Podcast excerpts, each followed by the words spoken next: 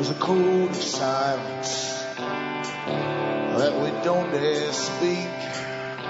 There's a wall between us and a river so deep. We keep pretending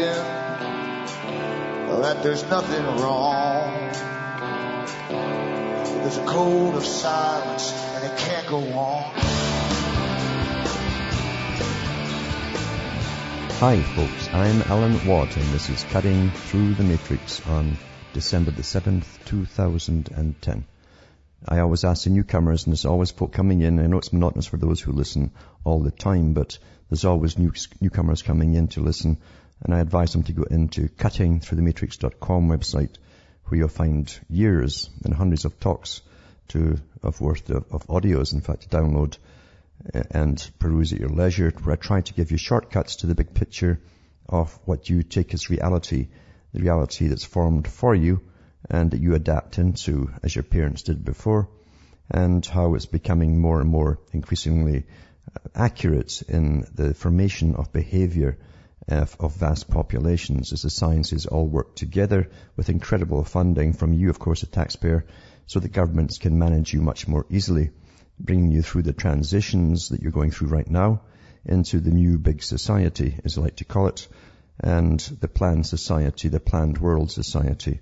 So help yourself to the audios and remember they all carry, all those sites listed there, these are my official sites, carry the same audios, they carry transcripts in English of a lot of the talks I've given over the years.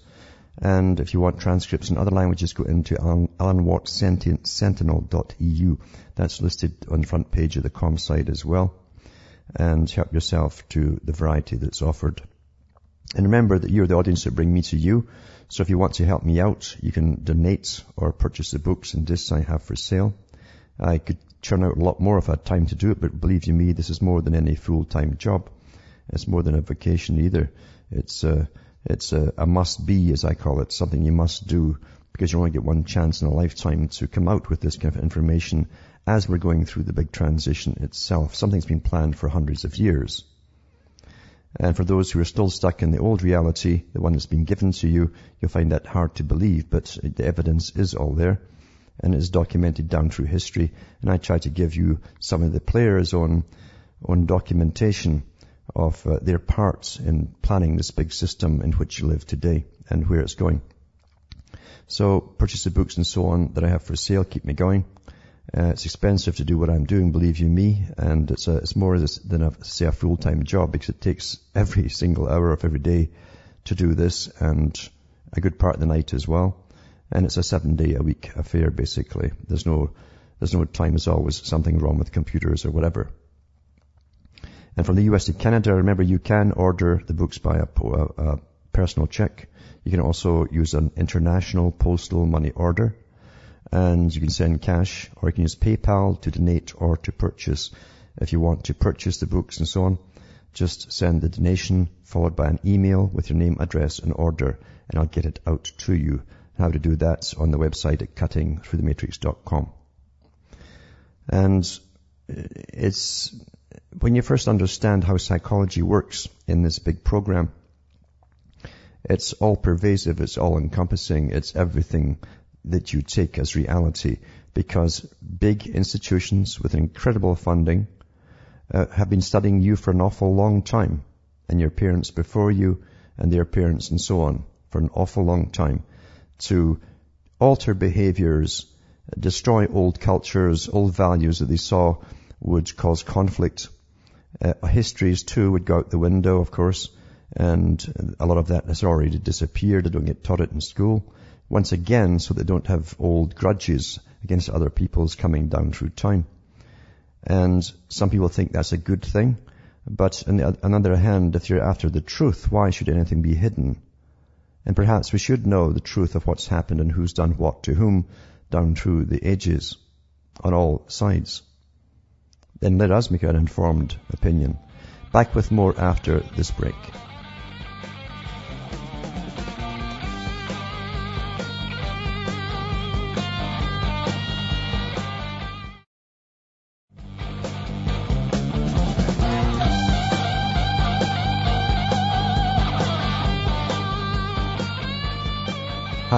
We're back and this is cutting through the matrix talking about the big agenda, the big world plan in which you live and how you're all being trained and you've been trained all your life to change opinions and change habits and the way that you view things have all been changed. It's a constantly upgraded process, basically like computer programs. And that's how they word it, in fact, in the government agencies, which are responsible for altering the citizenry's behavior. And it's, most folk don't ever think about that aspect of it because you think government's there to kind of serve you or to cave in to the demands of pressure groups and so on. But in reality, uh, it's the other way around. Government's in the business of altering your behavior so that you will give them less of a trouble down the road. That's how it really is designed. And as I say, massive organizations work with uh, governments, all governments, and the governments themselves have departments of civil service or, uh, or bureaucrats on board with them dealing with nothing but that, how to change the, the opinion and the, the behavior of their, their societies. It's astonishing when you really start digging into it and see the big universities that cooperate with them and all the rest of it. And what they do too, apart from taking in individuals' data, remember we're living in what's called total information network. And I've got into it before where they have a virtual world in the Pentagon for one place. They'll have the same in Whitehall for London. Uh, but uh, they put a virtual you in there with your daily updates and what you're interested in. Even when you change fads or trends and, and follow the rest, uh, they'll know all about it. Add it to your virtual you. They test your virtual you in different scenarios via computer to see how you would behave.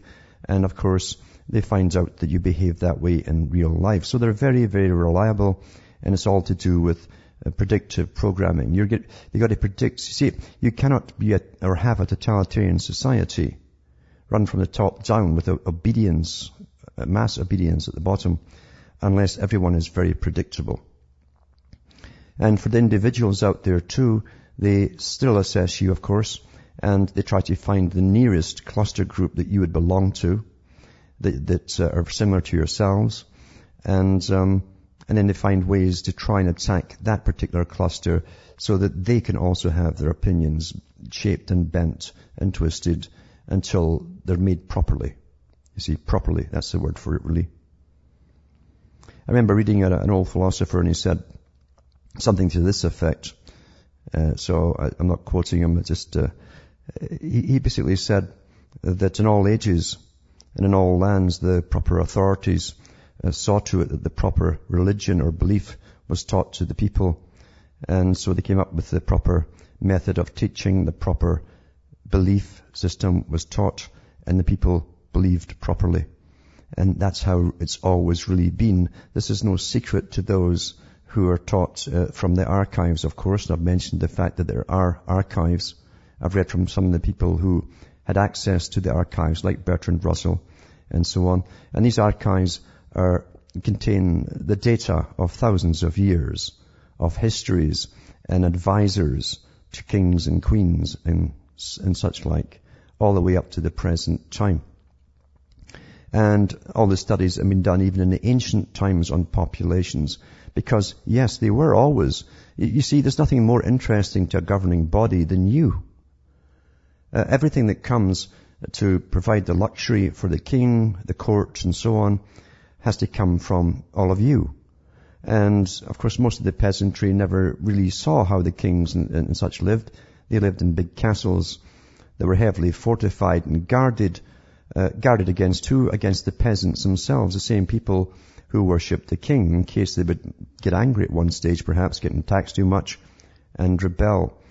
So they could never imagine how uh, these people were living with real floors instead of living in uh, sort of mud wattle huts with straw on the floor. And that's how it was in all across Europe, you know, right up through the Middle Ages. Until even into the 1800s for many, many places. And, um, as I say, it's to do with perception as well. And how even tyrants, after a time, who come in with uh, big armies and do massive slaughter, how the people themselves will start to associate those kings with their own. They'll think they are ours. They, they portray me. they betray my country because those kings and queens, even though they never breed into the people they rule over, uh, actually adopt all the symbols of your country. In fact, they give them to your flags and all the rest of it, your national anthems, and all the stuff that brings tears to your eyes because they want to make you patriotic and serve them and see the person at the top uh, as your big benefactor, the guy who epitomizes the big father of you and all of yours. Today it's the same thing. It's astonishing that the only country I think that still uses this to an extreme is the US with its presidents because they kind of deify them with all the ritual propaganda. And of course it's all stage managed by professionals when they're all running for candidacy and all of the symbols come out, the flags, the banners, the speeches with familiar phrases that have been used for hundreds of years. Uh, and they put them over again. And the people really do get tears in their eyes and all the rest of it because they've had an incredible indoctrination into this kind of reality to do with their country.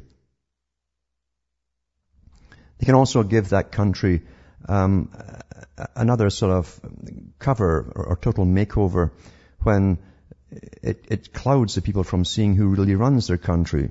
They still think it's the same old way, and they're taught to believe it's still the same old way with representation and so on.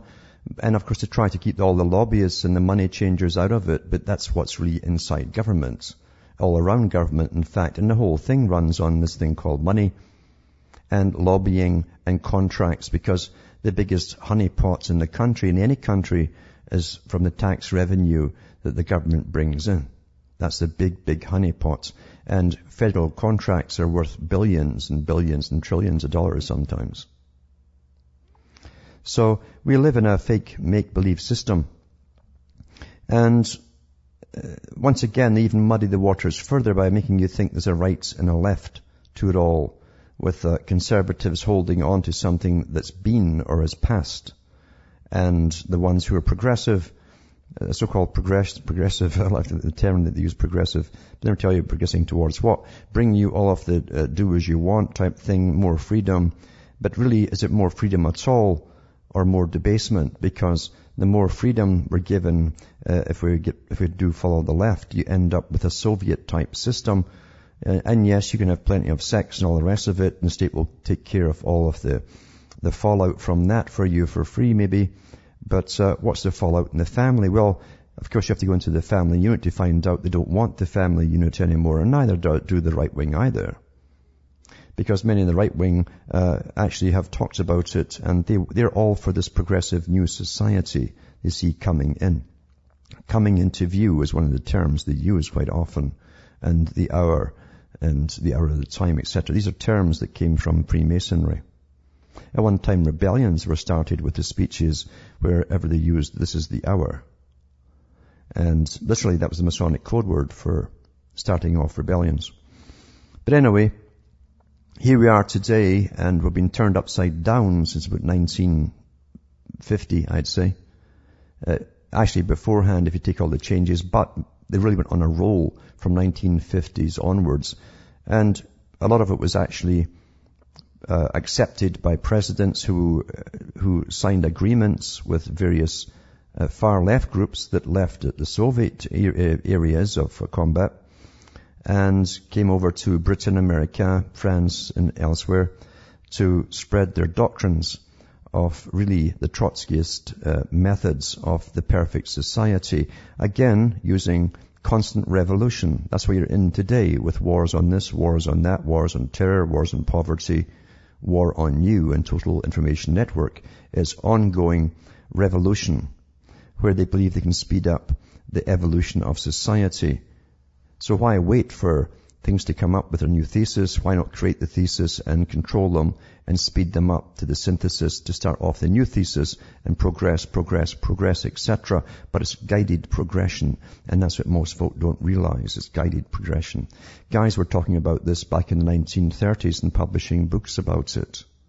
Guys who belonged to the big organizations of the world already at that time, like the Huxleys and like the Russells and many others from the Frankfurt School who joined them, of course, and the Macy Group and of course um, the Vienna uh, school and college as well as they call themselves were all in on the act and presidents in the US gave them permission to set up in the US and help guide the system. Bernays was in on the act too, the father of uh, consumerism, but he wasn't just the father of consumerism, he was the father of mass behavioral psychology and the fact that he believed in the fact you could make the people do anything and believe anything and and ultimately obviously alter their behavior to be any which way you wanted it to go. That's what you're in today. And it's astonishing how initially when people, see people don't like having their behavior changed. They don't, like having their cultures changed. That's normal. And initially there's always outcries from the people. They grumble when they get hit with something that seems absurd to them and goes against the grain. Like new kinds of sexuality and stuff like that. Because they always think, well, and quite rightly so, the present rules exist to protect us from, and these did work in local areas, in large areas, and national areas. And sure as fate, of course, once they start to break all the rules, uh, destroy the families, redefine families, and push promiscuity, the, the sky's the limit to where it's all going to go. And they've had so much child molestations in, in the last, oh, I'd say 40 years, speeding up like crazy to the present time, uh, that, but most folk don't complain now. It's common fare. So once you're past the initial phase of being absolutely disgusted and indignant about it all, you, you start to accept the new system coming in. Back with more after this.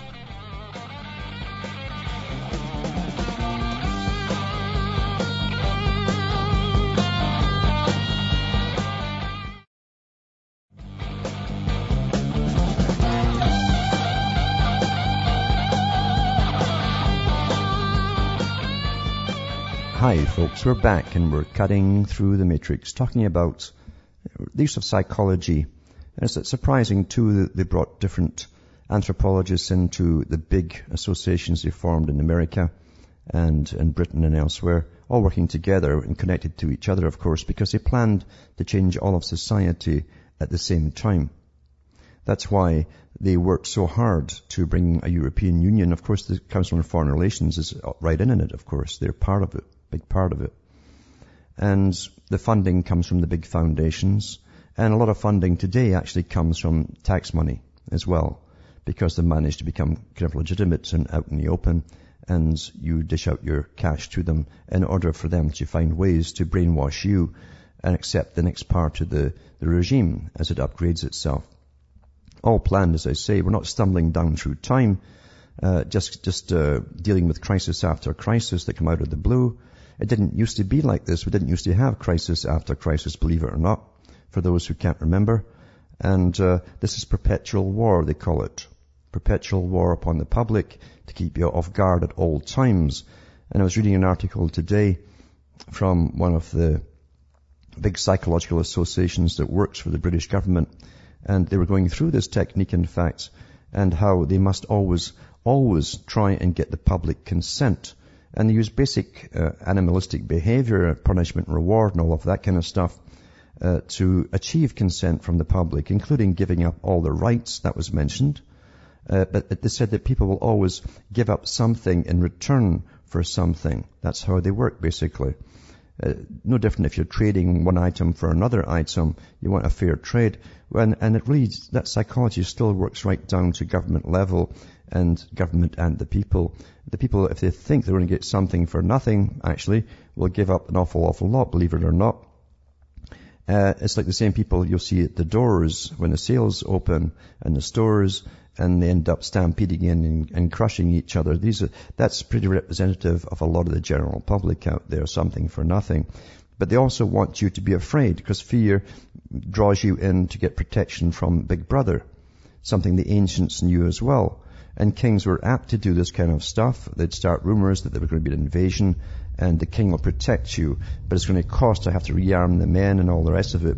And 90% of the cash that he got in in taxes, the extra cash would go to his luxury yacht or something. However, that's how it really has always worked. You must get the consent of the governed, no matter what the, govern- the governing class are doing to you. Today I was reading, uh, uh, saw two, uh, it's a very short video, so I managed to get it downloaded on the satellite, believe it or not. What a miracle that was, even though they claim it's high speed. But It was about, uh, as a banker, a guy portraying a banker, and uh, it's quite an interesting little sort of uh, rhyme that he goes through and a little poem uh, that he goes through about being a banker and how he views the general public. Because regardless of the times or the ages and in which we live and what's happening, the banker is always up there in control. Never loses out on anything. And he talks about keep, uh, keeping you all in chaos and then offering the solutions and so on.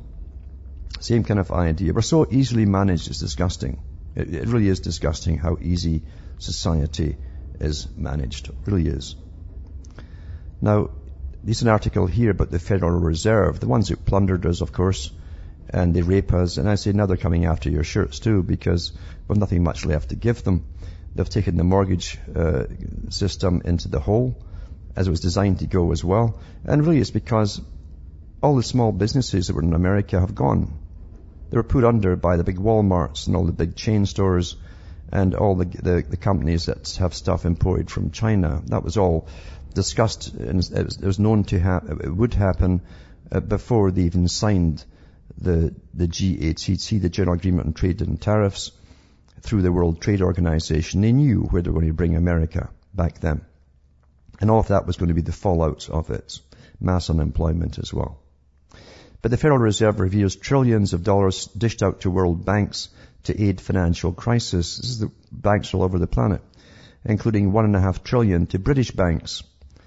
And it's from the Daily Mail, of course, and it says the Federal Reserve has revealed details of trillions of dollars it gave in emergency aid to US and foreign banks during the financial crisis. New documents show it paid out a staggering $1.5 trillion, almost 1 trillion pounds, to British banks, over a third of the total money lent in an effort to prop up the financial sector. The Fed dished out 2.2 trillion to banking giant Citigroup, 2.1 trillion to Merrill Lynch, and 2 trillion to Morgan Stanley. In addition, payments have also been made to Bear Stearns, who got 960 billion, Bank of America, 887 billion, Goldman Sachs, uh, 615 billion, JP Morgan Chase, 178 billion, and Wells Fargo, 154 billion. It's not bad, Daddy. I mean, getting these gifts, getting these gifts to you, just given to you, just straight, here you are, have this. No strings attached. And it says the U.S. Federal Reserve um, let some 3.3 trillion to financial institutions and over $1 trillion or 640 million to British banks. And it says, um, the banks earned $14 billion from July through to September this year, showing that the green shoots are definitely showing. It says um, large non-banking U.S. companies which borrowed from the Federal Reserve included General Electric, who used a total of more than $16 billion. It's, sorry, that's, um, yeah, that's $16 billion. Howard Davidson, 2.3 billion, and a group of independent Caterpillar dealers, 733 billion, million. Now these companies, too, General Electric and, and Caterpillar are part of the military as well. And, uh, that's well, part of the military industrial complex. So naturally they take care of their own. Now, that's the music coming in again, I think. So we're back after this break.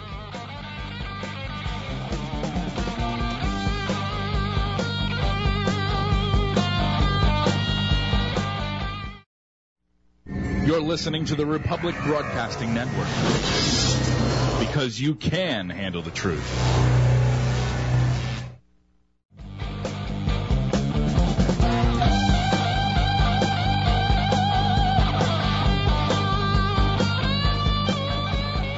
Hi folks, I'm back and we're cutting through the matrix. Just to finish that last article there, it said the system basically failed because banks stopped lending to each other, said Paul Miller, a banking analyst at FBR Capital Markets. Well, what a con. And they get rewarded for it. And no one changes the system. Because why?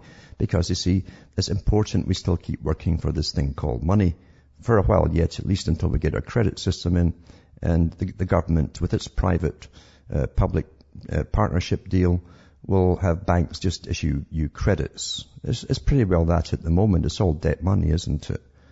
and everyone's living on, on credit. Now there's a caller there from uh, Ontario. It's Clint. Are you there, Clint? Hello? Hello, is Clint there? Yeah, I'm here, Al. Yes, go ahead. Thanks for taking my call. Um, we uh, we know from you, from uh, letting us know about all these authors with uh, the psychology they've been imposing on us for the past century or so, uh, the scientific psychology. And I think there's a way we need to reverse this. Now, I sent you an email uh, with regards to the common land that a friend of mine, Peter, mentioned to me about that I had no idea about. Now, we know there's common rights and common law, but this common land, I think we need to use to try to get back at de- deprogramming society uh, in a way of, um, you know, uh, planting seeds, as the saying goes. We need to plant seeds for for growth of foods that are natural, so we can combat uh, the food that they're they're using to to kill us with. Now, uh, we need to change because, as you say, and, and as everybody knows, uh, this plan that is is going on right now, it's literally it's it's going to kill us all. And if we don't Yeah. come out of this, then then there's no point to go on. So um, the idea that he's thrown at me and myself, we've been talking about it, is we got to find where we can get this common land. Uh, it's it's it, it's in every uh, it's in every town apparently. I, I don't I don't know if you know of it you, yourself, like where we I, can I, it. I've watched this for 20 years, this common land idea. Like where could we get it? Well, I'll, I'll tell you, to be honest with you, see, the guys who run the system aren't going to let you get it. That's the key. You're not living in a system where it's like a chess game and you do this and they do that. It's not like that at all. These guys have cleared the board and been right across the board already and the public haven't realized it. They've turned everything upside down. They have the use of force and that takes care of, of all. You can stand there with, with banners. They don't care. And, um, just like they shoved the Indians into reservations, they're going to do the same, of course, with everyone else. They simply call them habitat areas. It's a reservation. That's all it is. And they have their plans. It's a world plan too. And um, I I understand the whole thing about fee simples and so on and all the different ways they used to own titles to the land. But that's been long, long gone, long gone. And what they have done is, is, is they've always had in the background the real law of the land where everything in the Commonwealth, for instance, is owned by the Queen under four inches of topsoil. It's, everything's hers. Yeah, the crown land. That's the Crown land. And uh, that's never changed. And that supersedes all other laws that come afterwards, you see. Now, So- I've seen I've seen here on an article here that since the 19th century, uh, a, a lot of the the uh, the wealthy have been eating up the crown land, like they, it's been given back to them, so they've taken it away from us. Yeah. But the point is, though, if we can somehow find this crown land and use it in a way, um, we can kind of like use it as a a system where we can grow food and then donate it to local, uh, you know, charities and food banks and towns, and just get a way of getting the community involved with growing natural food. I'll tell you what's going to happen if you do that. You're falling right into communitarianism, which is what they want you to do. But uh, I want to use it as a way of like letting the people know of, of, of the plan of Agenda 21 and whatnot, and the aspartame and the foods and, and stuff like that. It's like because as we know, there's a big health movement right now for a healthy lifestyle, and there's an organic movement. But a lot of these people that are into this, they don't realize that a lot of this stuff comes from China still and whatnot, and it, and it's not as organic as they think. So this way, like we can kind of you know plant the seeds to feed their minds, as my friend would say. You know, like just it's it's kind of like a way to to fight it, you know, stealth like to, to fight this plan. Like I know it's as I said to you before, like it seems like I'm lost and and just I'm, I'm No, see, I've watched, I've watched people for years and years come to the same, I've watched every, every way that they've tried to get out of the trap. yeah And what you're going through is something that people have been doing for an awful, awful long time, trying. And it, it doesn't work because, as I say, this system doesn't play fair. They have an agenda. Uh, they will not change their agenda for anyone. They have the power of law. They've got the power of force, ultimately. And, um, and they've got their own uh, little ideas of communitarianism where they'll uh, appoint uh, people in charge of growing the food for the little area, etc. But ultimately, they don't want anyone on the land who does not work for the big agri-food businesses. The United Nations said the same thing uh, from the Department of Agriculture at the UN. They said farming is too important to be left to, to farmers. What she meant was small farmers. Um, she, the idea is eventually that the, the, the world body will be in control of all the world's produce of food. Because you see, the world you're going into isn't one where you get free choices to do this or that or to grow your food. The world you're going into, and it's already planned and underway and, and a good part's instituted already, is that um, the big agri-food businesses and the CEOs will have total control over your entire life, your health, uh, whether you live or die, or whether you even get born if they need you. That's unfortunately where you are at this stage. But understand where you are because I've seen so many folk over many years go into the same uh, alleyway, and it is an alleyway of it's natural, rational thinking until you realize that this system is much, much bigger and it's not agreeable to having people come up and question it or try alternate things. It, it's totalitarian in structure. And uh, they won't change because someone wants to go off and grow natural food or grab a free simple title to the land or whatever. Um, it just won't work. I've watched people go under many, many times before trying this.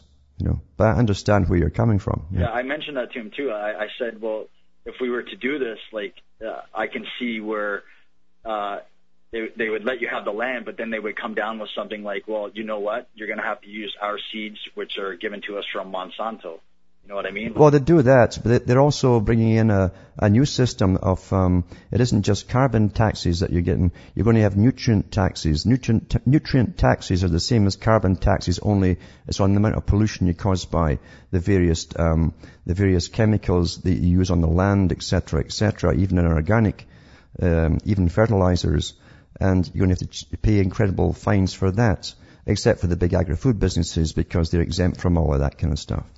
Yeah, but I, I, I just, I can't, you know, Alan, I just can't really like tuck my tail between my legs here and, and give mm-hmm. up. Like, actually, my friend was kind of mad at me because the last call he said I kind of sounded like I was giving up. Like, and he's and he's been mm-hmm. so respectful. I mean, the best thing you can do right now is to try and grab a bit of land for yourself. Uh, and well, you can still own it, or at least you don't own it, as you know, if you go in to buy land, and Canada's been like this for years. I had an argument with a lawyer about it. He, um, when I noticed that um, when you buy a piece of property, regardless of the property, they don't have owner on the title anymore, they have tenant. And that means you're a tenant, you're not an owner. Even though you're going to pay up the cash for all that, you're never an owner. And I said to him, I said, I come from Europe, I understand the difference between tenant and owner, you know. And he gave me that little smile as he wore his Saturnalian gown, of course. He was just in from a court somewhere. And, uh, and of course I do know that lawyers are part of it. They, they're exempt from that actually. They get ownership of land. That's why they go along with it in Canada. the lawyers are, are the bad ones. But oh, yeah. from experience, experience then, you, you don't know yourself then if there's still available common land here in Ontario that could be, you know. Right now, do a search, do a search on, on Canada government, federal government and, um, and parks, national parks, you'd be astonished at the millions of acres they've been adding every year to their own crown corporation and taking land off. I went to Ontario's uh, website there for agriculture, and I and I tried to punch in common land and whatnot, and I just can't absolutely find it anywhere. No, it's gone now. The common land, actually, the common land has, has been taken off people for hundreds of years, even in the feudal system that was supposedly left but never really did. And the common land was, was an agreement with nature itself, basically, that you need food to, to eat. And if you got feudal overlords, you must have common ground, land on which to graze your animals and to plant your own vegetables. And eventually the people even in England were, were living in the, in the rugged, um, rockiest places, at least for the common land, and eating terrible, uh, withered vegetables you could hardly grow and until that was done away with altogether under regulations, mainly during wartime situa- situations, World War One and Two, and they basically took the last of the common land off of the public. They instituted a law recently too, last year I read it on the air, where you couldn't gather uh, the, the fallen firewood, uh, fallen, fallen wood from the boughs in Crown land anymore in Britain. It'll be the same in Canada shortly uh, for your firewood. That was all. That was something that had been there for since the Domesday Book you know, and uh, the Magna Carta. Uh, but now you get fined if you're caught picking up dead branches to to to warm yourself at home. Yeah. Yeah, there'll be a tax for everything like that. Exactly. That's where it's going. There's no doubt. See, they're not. These guys sat uh, together a long time ago, and said, if we institute this, this, and this, how will the public react? And they go through every scenario in advance of different types of groups that will form, how they'll try to get around the laws, the regulations, and they, they find ways to block that from happening. And they've been awfully, they've, they've had nothing to do for the last hundred years except have think tanks working on all this kind of stuff. Well, and personally, I can see how, how far the effect has been done to society. But Yes. I, I, I, I, I don't want to accept the fact that there's no way that we can reverse the psychology on people. Like there's got to be a way, Alan. You, you have to, you understand that people have already changed in their psychology. They don't know it though. They don't know it. You see, at one time they had more common values. And it was the common values that gave them survival capabilities together uh, and collectively. Well, that's been destroyed and replaced with new values from the state itself. And they also put default positions in them if you think of something. They got this from religion, by the way. I have to say that too. It's not whacking religion either. It's just a fact. Um, they set default positions in people when you thought of something, oh, that, that could be a sin, and you went back to default, so you didn't continue the thought any further. Well, they use this in psychology. Wherever you see something that's wrong, uh, you get set to default if it makes you uncomfortable or whatever, and you know it's just bad for society, they go back to default. And that's what you're seeing in people when you're trying to explain what's happening to them, and you get that sudden blank stare, and they get rather nervous and want to turn away. They've been set to default. This stuff actually works on them all. And they're all watching the same televisions. They're all watch, they're all talking about the same topics because they're given out by the media. And, um, Blackberries that they're punching in their iPod. the training, yeah. So what you have to do, and what you can do right now, is only what you can do, is to grab a bit of land while you can still get it, and work on your own. And I've known various folk have tried it in the past, and I'll tell you, you have more problems with the people coming in to live and help out uh, than it would be by doing it yourself. Because they cannot get along anymore. And then you get group dynamics coming in, and then someone wants to be a new leader, etc., etc. That's all part of the new system as well. Okay. Well, I'll try and look into that common land thing, and, I, and I'll try to look into it more. But I just don't want to give up. I think the, you know, like, uh, Mm-hmm. Well, if you can just grow food for yourself, uh, or, or your family, or people you know, to start with, uh, that's good enough because at least you'll have better stuff than the rubbish they're selling in the stores. exactly. And the, and what I was saying too with my friend is uh, this way we can donate it to the local food banks, and then somehow with the local uh, papers and that, it, it might make news, so to speak. Oh, look at these nice guys in the town; they're donating food. And in that way, like I was saying earlier, like we can plant seeds to these people and say, well, you know what? I'm I'm growing this food naturally because I've been doing research over the years and I'm noticing all the poisons they're putting in our food. So I just thought I would do good for myself and my fellow man and start growing food naturally and just Yeah. try to attack them that way. You know what I mean? Yeah. And maybe that might plant the seed in the mind of the person to say, you know what, what's this guy talking about? What what does he mean poison in the food? And they might look at it themselves because uh, to continue on with the conspiracy part of it, like uh, that's getting us nowhere. Like talk about 9/11 or There, there's no conspiracy. There's no conspiracy. It's only cons- it's only a conspiracy for those who are dead to the world. And yeah, uh, who are programmed to think that's what it is. yeah, everything else is out in the open today where they're going. Every day there's laws passed and agreements in the global society uh, passed, and uh, we're told where we're going, and we see where we're going. We see all around us. So there's no conspiracy anymore. It's out in the open. Yeah. It's fact. Mm-hmm. It's fact. Exactly. But thanks for calling, and, and, and good luck. And just grab a piece of land and at least do it for yourself if you can while you can do it. Yeah. Uh, maybe maybe I can send you some tom- tom- tomatoes or something. You know. That's right. Stuff, stuff that isn't irradiated too. yeah, that's true. okay. Okay. Bye bye. Bye now. Uh, and that's a problem today too, because I mean, I've I've been watching the stuff in the states, and they're irradiating all the vegetables as well before they're sold, and that'll become ultimate law in Canada elsewhere. And you couldn't give stuff away eventually. And a bill that they passed in the states recently, in fact, has a lot of that in it. That eventually you won't be able to give stuff to anybody, definitely not sell it, or or but definitely not give it away either. If you look at all the clauses in it. So it, control over food and water is vital here. That's why the, the biggest uh, um, the foundations right now are buying up the world's water supply. If you control the water, you control life on the planet. All life on the planet. This is war. Standard war tactics. You go for food and water, shelter, clothing. And then if you are in control of that, everyone is at your mercy. That's what's happening. That's what's happening. But yeah, I, people should try at least grow their own stuff while they can do it at the moment. And especially yeah, keep their own seed for goodness sake, because the stuff, the poisons that are coming down from Monsanto and others are, definitely having the desired effect they're meant to do.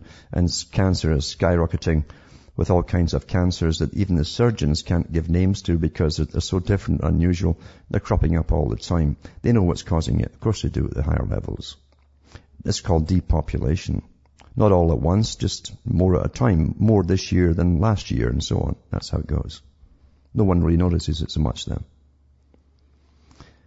Interesting little tidbit that came across the news too was that the TSA, those big blobby guys that uh, are, are pro-carbohydrate positive, uh, proactive, uh, that you see bouncing folk around in airports, they get recruited. Their biggest advertising campaign for those pinheads comes from pizza boxes, delivered pizza. No kidding. Here's an article here. TSA recruits on pizza boxes. This is the Transportation Security Administration seems to be all about experimentation these days, trying out new security measures including controversial pat-downs and screening methods and now advertising for jobs on pizza boxes. The Washington Post reports, reports, this week that the TSA is broadening their security horizons by using the boxes as a new way to market to prospective candidates. So they don't want intelligent people. They want the guys that are sitting munching away there and, you know, swigging their beer and watching sports. And they find it hard to get out of their seat because they're stuck in it, generally wedged in at the sides. That's the kind of guys that they bring in for the TSA. Back with more after this.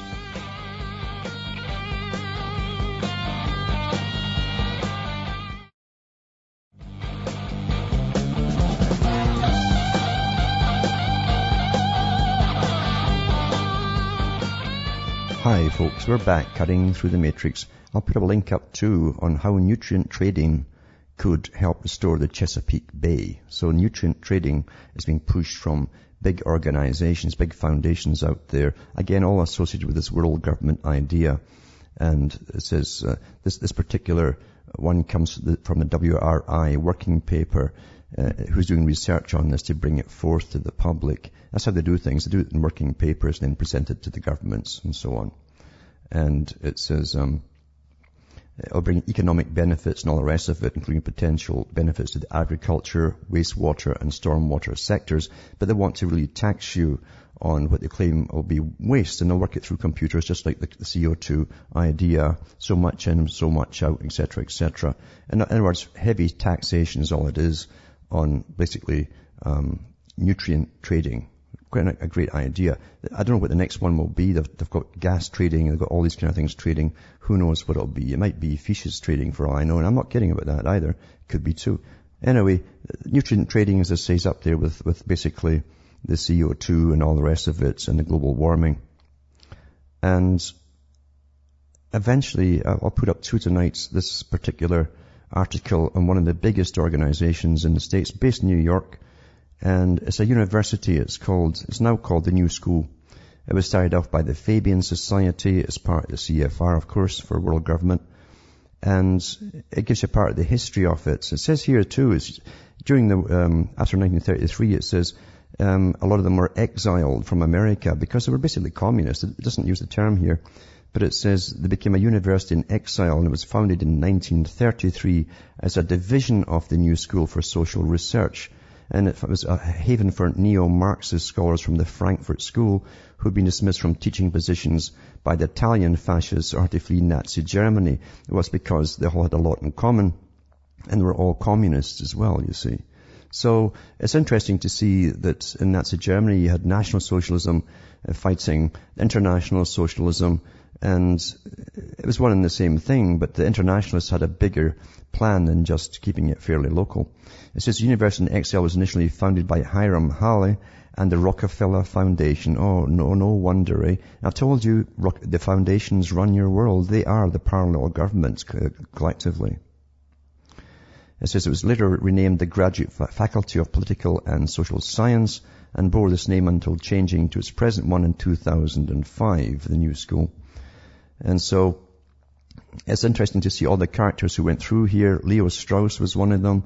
And of course, he taught uh, uh, the last bunch who really ran the government when Bush was the front man.